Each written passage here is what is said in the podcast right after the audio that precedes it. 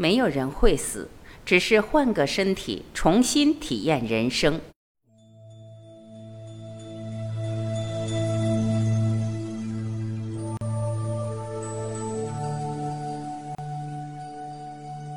此时此刻，在你周围，比原子还小的粒子正在不断的出现又消失，它们凭空产生又转瞬即逝。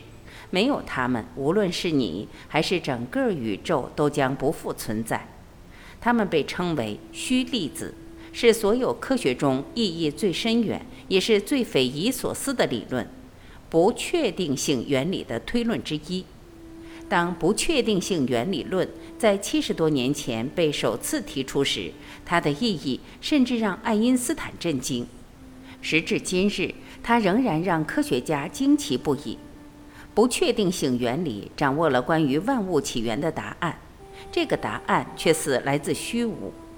这是英国焦点月刊五月号文章，题目《不可思议的世界》，作者罗伯特·马修斯。转载于《参考消息》，二零零三年六月九日第十三版。这是现代科学关于宇宙起源的最前沿的理论之一。破解虚粒子凭空产生之谜，将是本世纪最尖端的研究课题。在我们看完这篇最新的科学论述之后，现在让我们回过头来，把目光投向两千多年前的那部东方圣典《道德经》。看看我们的祖先是如何认识宇宙起源的。《道德经》有物浑成，先天地生，寂兮寥兮，独立而不改，周行而不殆，可以为天下母。吾不知其名，字之曰道。有一种浑然天成的物质，在宇宙产生之前就已经存在了。它悄然无声，恒定不变，周而复始，永不停息地运动着，是万物之源。我不知道它的名字，姑且称之为道吧。《道德经》：道之为物，为恍为惚。呼吸恍兮，其中有象；恍兮惚兮，其中有物；杳兮明兮，其中有精。其精甚真，其中有信。道这种物质光华闪耀，忽明忽暗，它含有物质，蕴有能量，再有信息。《道德经》：天下万物生于有，有生于无。世上一切事物皆实在源于潜在，宏观源于微观，即无中生有。看看两者的论述何其相近，简直可以相互诠释。最现代的科技与最古老的文明，如同循环线上的两个点，竟然在历史的某个时刻不谋而合。这究竟是惊人的一种巧合，还是我们的祖先确实有着惊人的智慧？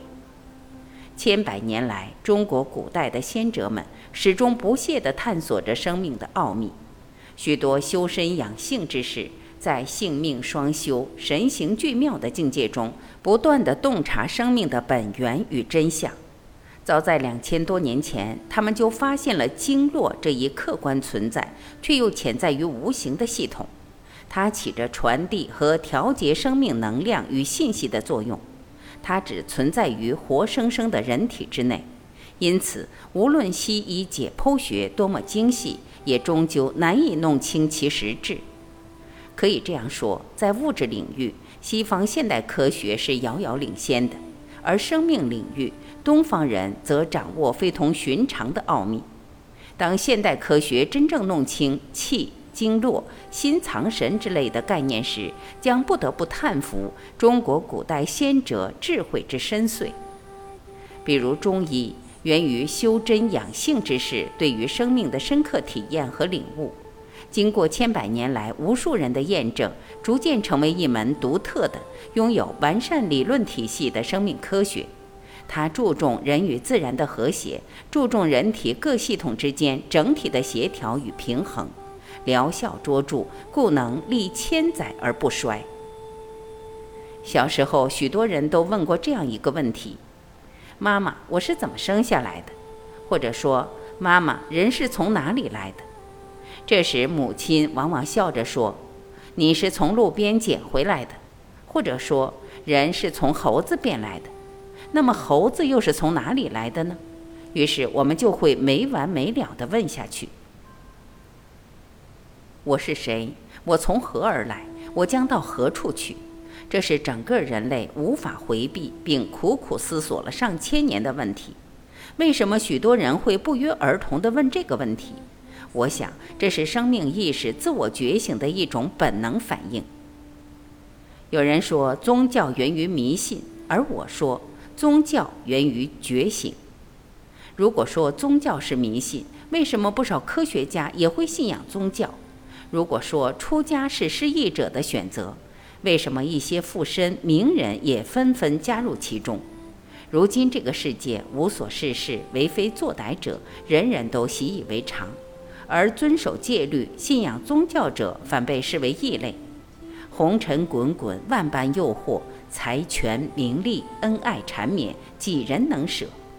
很难想象，一个连烟酒都戒不了的人，能一辈子遵守道门的清规戒律。故前人有云：“出家修行，乃艰苦卓绝之事，非大丈夫所不能为也。”曾经有一幅漫画，名曰《神仙也受贿》，画的是一个人供奉鸡鸭鱼肉，烧香拜神，祈求升官发财。殊不知作恶多端，祭庙烧香未必有益，行善一事遇神不拜倒也无妨。道门戒杀，以肉食上供，徒增其过。可是人们往往自以为是，总是将自己的误解当成别人的错误而不自省。其实有几个人是真正懂得宗教的？多数人只不过是人云亦云、随波逐流而已。比如说，人到底有没有灵魂？死后是不是真的什么都不存在了？你可以不加思索地说没有灵魂，人死如灯灭。但是世界上有许多顶级的学者和一流的科学家，却没有如此轻易地下结论。他们收集了大量的资料，长期进行着不懈的探索。牛顿毕生研究科学，到了晚年却对宗教产生了浓厚的兴趣。继弗洛伊德之后的又一位西方心理学大家荣格说：“我一生的许多成就都得益于他《度王经》的启迪和帮助。大凡正统的宗教，无不是教人向善的，不杀生，保护动物，维持生态平衡。”不淫欲，减少卖淫、婚外恋、一夜情；不偷盗，减少贪污、盗窃；不狂语，讲诚信；不坑蒙拐骗；不酒肉，远离不良嗜好，戒烟酒毒。这些要求有哪一条与人类的文明道德是相冲突的？有一位贪官曾经说过：“住过最豪华的别墅，坐过最高档的小车，穿过最名牌的衣服。”吃过最精美的宴席，睡过最漂亮的女人，现在就是把我毙了，我也死而无憾了。他为何如此嚣张？因为他是唯物论者，他不相信因果报应，他不相信生死轮回，所以也就难怪他如此肆无忌惮，实则可悲、可怜、可叹。大多宗教都诠释了万法归一之理。道法却进一步立证宣言了“一归何处”之妙，因而它既是一部本源科学，也是一部终极科学。它等待了我们上千年。超弦的科学探索证明了灵魂的存在。超弦是目前最前沿的科学探索。弦论的一个基本观点是：自然界的基本单元不是电子、光子、中微子和夸克之类的点状粒子。而是很小很小的线状的弦，弦的不同振动和运动就产生出各种不同的基本粒子。这种粒子一旦进入生物遗传基因，就形成了自我意识，构成生物体的所有元素在生物圈中被循环利用。而灵魂超弦物质则永不湮灭。生命的奇妙之处就是不但具有自我意识。而且还不断处于进化之中，生命的自我意识如此的强烈，只要躯体不死，灵魂便一辈子不离不弃。这证明我们的灵魂超弦具有强大的稳定性，而稳定性源于强大螺旋产生的抗力和向心力，以至于星球从诞生之前所经历各种暴力的塌陷和巨变中得以安然无恙。否则，宇宙的环境如此恶劣多变，经过漫长的四十亿年，我们的灵魂早就消灭了。所以，有人猜测，人类的灵魂或者宇宙中的超弦是永恒的，甚至比四维空间的年龄更长、更遥远。人死后，灵魂超弦肯定还在，并且是以超弦形式存在的。生物体死亡后，虽然超弦的意识暂时进入了休眠期，但一定会再寻找下一个宿主，即精细胞和卵细胞结合后，共同构成了我们的各种遗传特征。这种现象，就连爱因斯坦和量子物理学家都无法解释。道教认为，生命具有能够脱离肉体、独立存在的神识，也就是世俗社会所谓的灵魂。但是，灵魂是否真的存在？一直以来也是信者信其有，不信者谓其无。这其中，除了想当然的主观否定灵魂存在的科学主义迷信者之外，真正具有科学精神的人们对于灵魂的研究却从来没有停止过。美国著名心理学家雷蒙德·穆迪博士在研究过一百五十个濒死体验者。经历过临床死亡后复生的人的案例之后，试图为人们揭开死亡真相。尽管濒死体验发生的情境以及亲历该种体验的个人性格都有着巨大的差别，但需要肯定的是，在这些人濒死体验的陈述中存在着不可忽视的相似性。我们把它们归纳为十四条：一、自己看着自己的躯壳。发现自己站在了体外的某一处，观察自己的躯壳。一个落水的男人回忆说：“他自己脱离了身体，独自处在一个空间中，仿佛自己是一片羽毛。”二，从未体验过的舒服。濒死体验的初期有一种平和安详、令人愉悦的感受。首先会感到疼痛，但是这种疼痛感一闪而过。随后会发觉自己悬浮在一个黑暗的维度中，一种从未体验过的最舒服的感觉将它包围。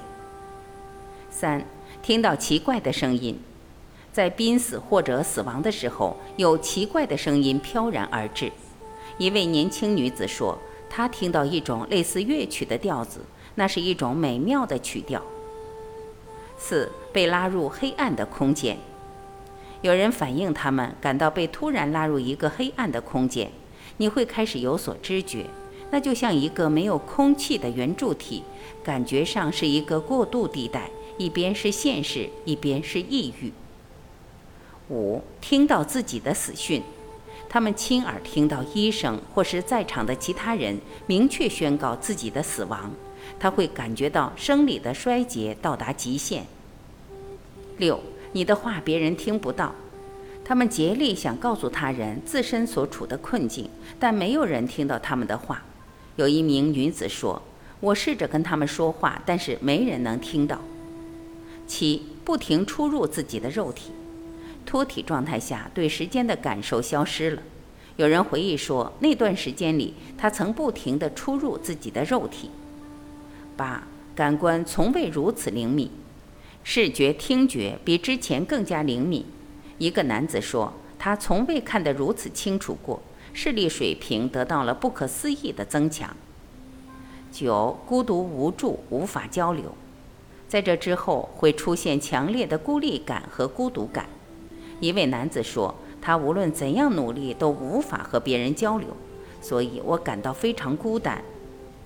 十、周围有他人陪伴。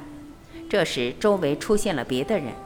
这个人要么是来协助他们安然过渡到王者之国，要么是来告诉他们丧钟尚未敲响，得先回去再待一段时间。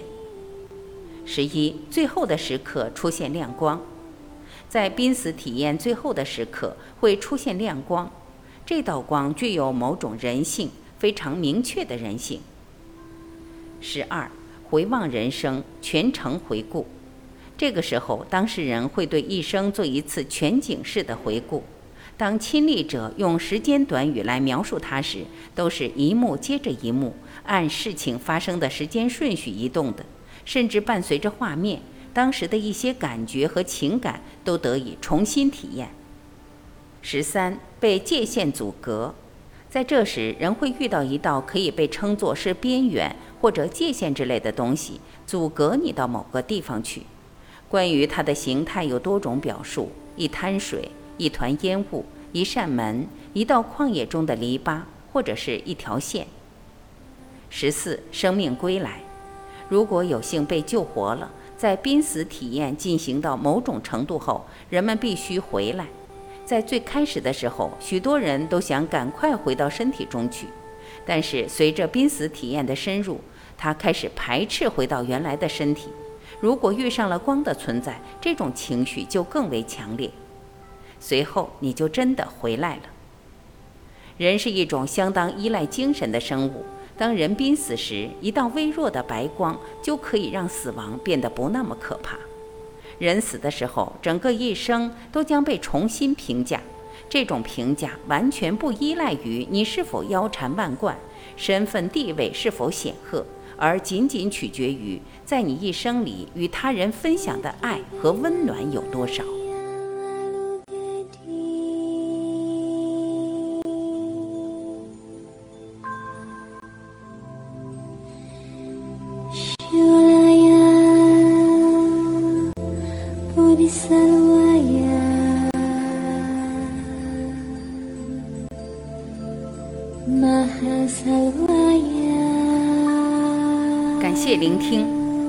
我是晚琪，再会。